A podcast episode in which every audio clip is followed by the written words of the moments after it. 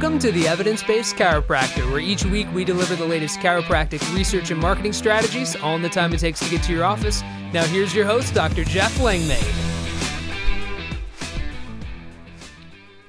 Hello and welcome to the Evidence Based Chiropractor. I am your host, Dr. Jeff Langmaid. This week we are back with more research looking at a study all around the spontaneous resorption of lumbar disc herniations. This was a meta analysis.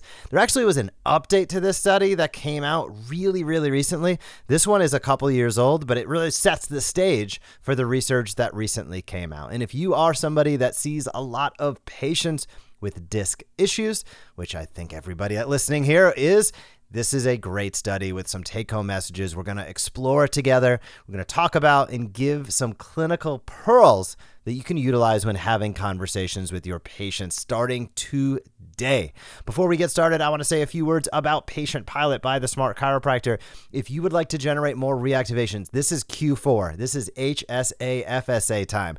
Getting that messaging out super consistently is a great way to build revenue in Q4. It's actually the fastest, easiest, cheapest, and best way to build revenue because people have already paid for these benefits.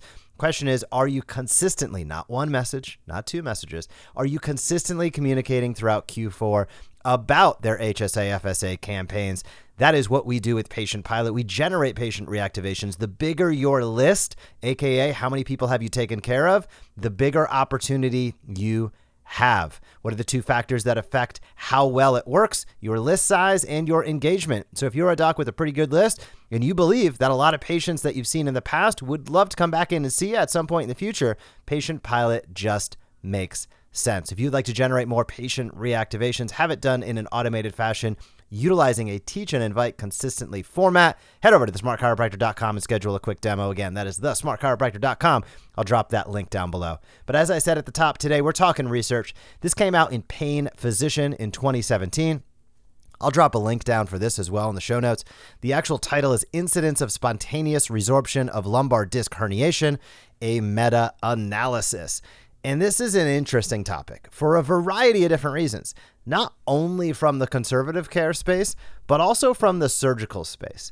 Because if you don't give something time to heal and you do surgery too early, uh, that's probably not a good situation for that patient. We'll explore that more as we dive in on this episode. So, studies have found that acute lumbar disc herniations two to five years after diagnosis, there was little difference between patients who underwent surgery and those who did not. Let me say that again. this is, it, you, you feel like you're almost in the twilight world reading this sort of thing. So, studies have shown patients with acute lumbar disc herniations, two to five years after that lumbar disc herniation happens, they're pretty much the same whether they have surgery or not. Well, that lists then a whole host of questions, which is, well, why have surgical intervention? Which is a really, really good question, by the way, uh, and one that probably. I think comes down to something really pragmatic, which is with an acute lumbar disc herniation, there are patients that just have abject pain. And we've probably all seen it or experienced it where somebody has an acute lumbar disc herniation. They're in 10, 9 out of 10, 10 out of 10 pain. And I've literally heard patients say this multiple times just cut it out. Now, what they don't realize is it's not exactly that easy. Can a surgeon go in there and cut the edge of a disc? Of course they can. Does that mean that they solve the issue? Absolutely not. Why? Because anytime that you are doing an ablation on the exterior of the disc to quote unquote seal it, it's never as good as the annulus that's undisturbed. So that's number one. So the incidence of reherniation is pretty significant. The secondary component is you can't magically get to a disc. You have to go through a lot of stuff. You have to cut through the skin, go through the muscle, tear up the fascia, take out bone and or ligament as well as disc. So you end up with a really compromised vertebral segment based upon trying to get to a disc herniation. Now, are there times where that might be the wisest thing to do?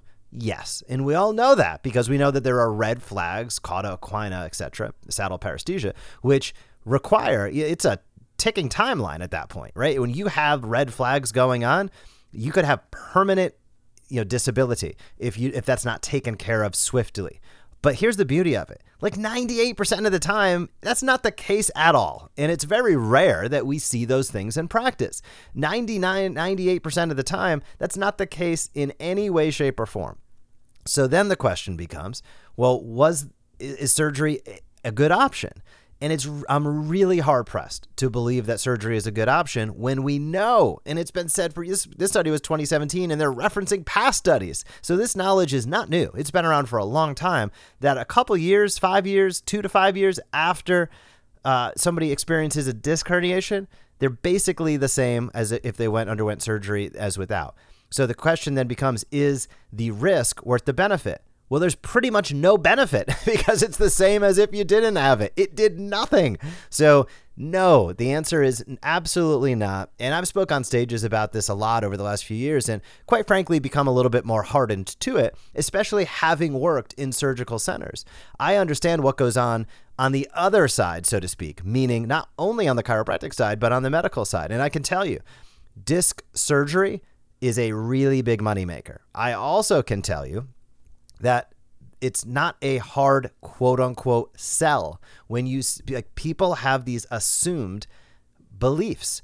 And we know that because only about 10 to 15% of the population sees a chiropractor. So if 90% of people have neuromusculoskeletal issues, if X amount, X percent of those have disc issues, and only a fractional percentage are seeing a chiropractor, they clearly don't have the information or they have bias, and they, it's, it's normally a combination of both, that pushes them towards a interventional paradigm instead of a healing paradigm. So in this study, they looked at 11 trials that represented just a shade under 600 lumbar disc herniation patients managed conservatively.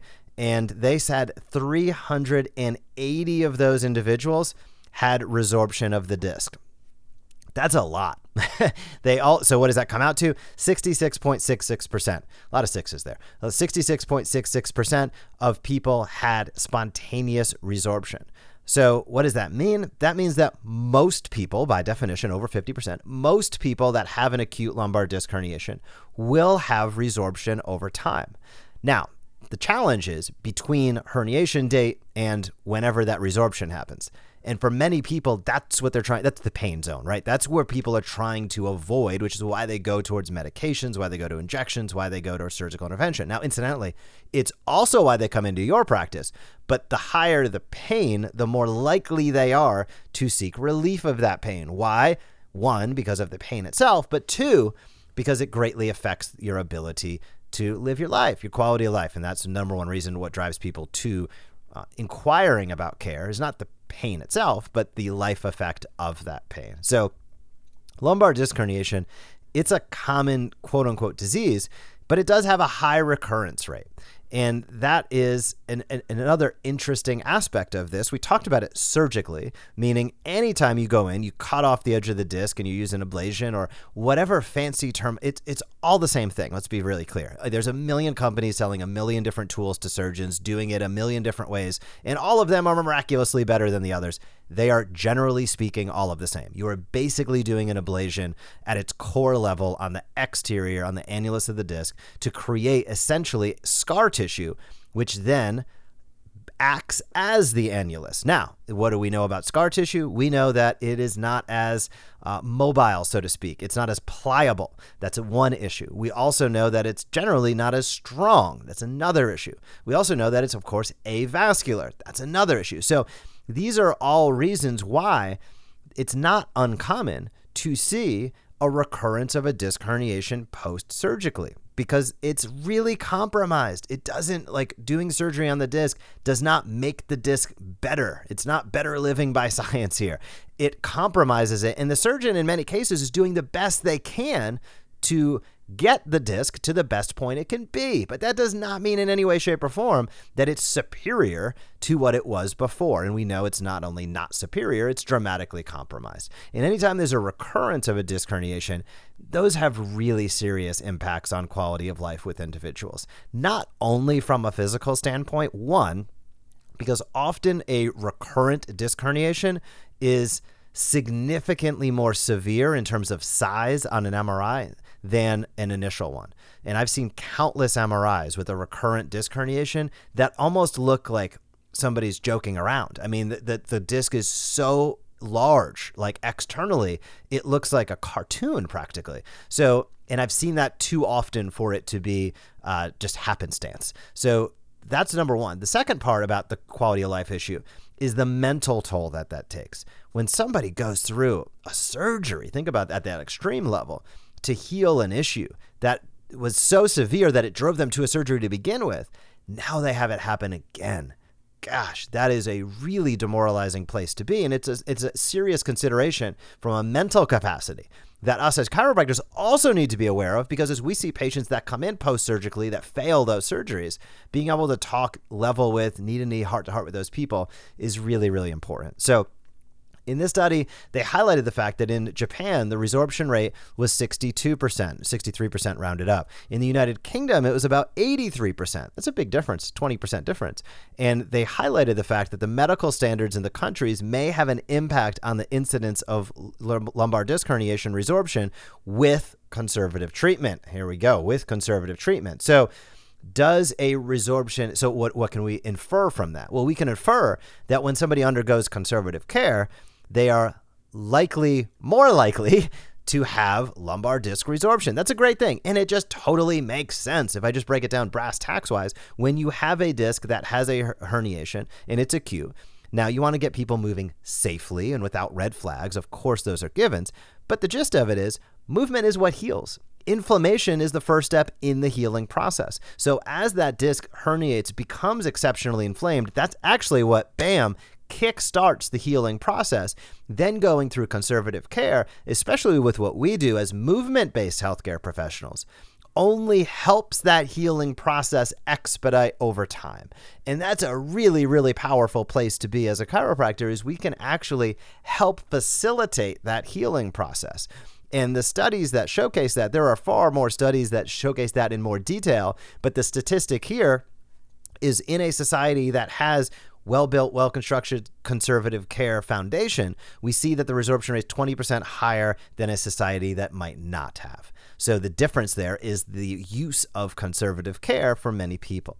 So I'm a, always a big fan of, in the absence of red flags, nobody should undergo a spine surgery without having gone through chiropractic because we've also highlighted other studies showing patients that receive chiro there's no downside patients that you know went through chiropractic care pre-surgically and failed chiropractic care quote unquote they had similar results as those who did not or you know so uh, I'm saying that a, a, little bit a little bit confusingly, but the gist of the study was that there was no downside to experiencing chiropractic care. You had all upside. You, it either didn't work and you weren't worse for it, or it did work and you were able to find relief, you're able to improve your quality of life, there, you know, all of those objective and subjective findings, you know improved and then you didn't need the surgery. So to me that's why i go back and i say there is not a single person in the absence of red flags that should undergo surgical intervention without having experienced chiropractic care. Now everybody has freedom of choice within healthcare so they can choose to do it or not but we need to have a fair shake at the table. And people need to be guided and directed in the best way possible not well you took a medication you had three injections you went to pt 10 times and it didn't work quote unquote, let's go directly to surgical intervention. Way too fast, way too aggressive, and happens way too often. Those are really the big take home messages. The conclusions that they found in this study were, quote, whether lumbar disc herniation should be treated conservatively or surgically remains a source of controversy. Disagree. Uh, the phenomenon of lumbar disc herniation resorption has been recognized and its overall incidence has reached 66.66%, according to our results. Conservative treatment may therefore become the first choice for treating lumbar disc herniation. Absolutely bizarre that they say is a source of controversy, but conservative care should be the choice. Let's just get it out there and hold people accountable to making the right decisions. The cost reduction thereby achieved should benefit patients and society. Research on spontaneous resorption is still sparse. Further studies with a similar design are would be a good idea is what they are saying and I could not agree more. So, this study was really interesting. I had forgotten the percentage, and 66% resorption rate is really, really high. Um, that also means that you should be able to go in with confidence. And people are scared. You have a disc herniation, it is scary. Even if your pain is not 9 or 10 out of uh, uh, not nine or 10 out of 10, it can really be scary. So helping people understand, hey, here's the great news. You you are 60 you know 66% of people that have a lumbar disc herniation will have this resorb. Now, how do we improve to make sure that you are as likely as possible to be in that 66%? Doing exactly what we're about to talk about here in our office with movement based healthcare. Let's have a conversation around that. This helps abate fears, it helps remove fear avoidance behavior, and it helps inspire people. And this is a really, really important part about this. You have to have that hope. We know that there's such a connection between somebody's desire and ability to get well um, that we want to inspire that desire to get well so their body allows the ability to get well. And without that, you're just pushing rocks uphill. So, helping understand some of these stats, communicating some of these stats, you don't want to be overly statistical with your patients because they're going to forget a lot about it, but helping them realize hey, most people that have a disc herniation, this thing resorbs on its own.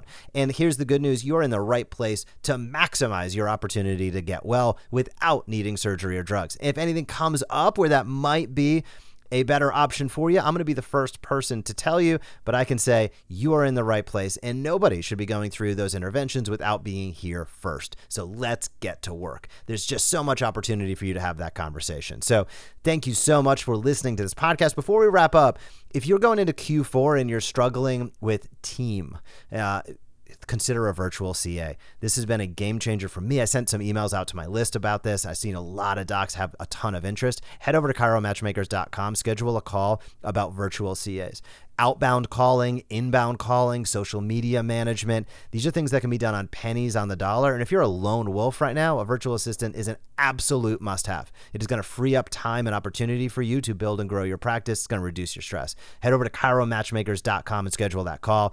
If you have not left a rating or review for this podcast, I would love it if you would do so. Scroll on down, tap some stars, leave some feedback. And if you have any suggestions, you can always email me, jeff at theevidencebasedchiropractor.com. Thank you for being a chiropractor. Have an awesome week in practice, and I will talk to you soon. Thank you for joining us on this episode of the Evidence Based Chiropractor. If you want to grow your practice, come back for next week's episode. If you want to grow faster, visit the evidencebasedchiropractor.com and join our MD marketing membership today.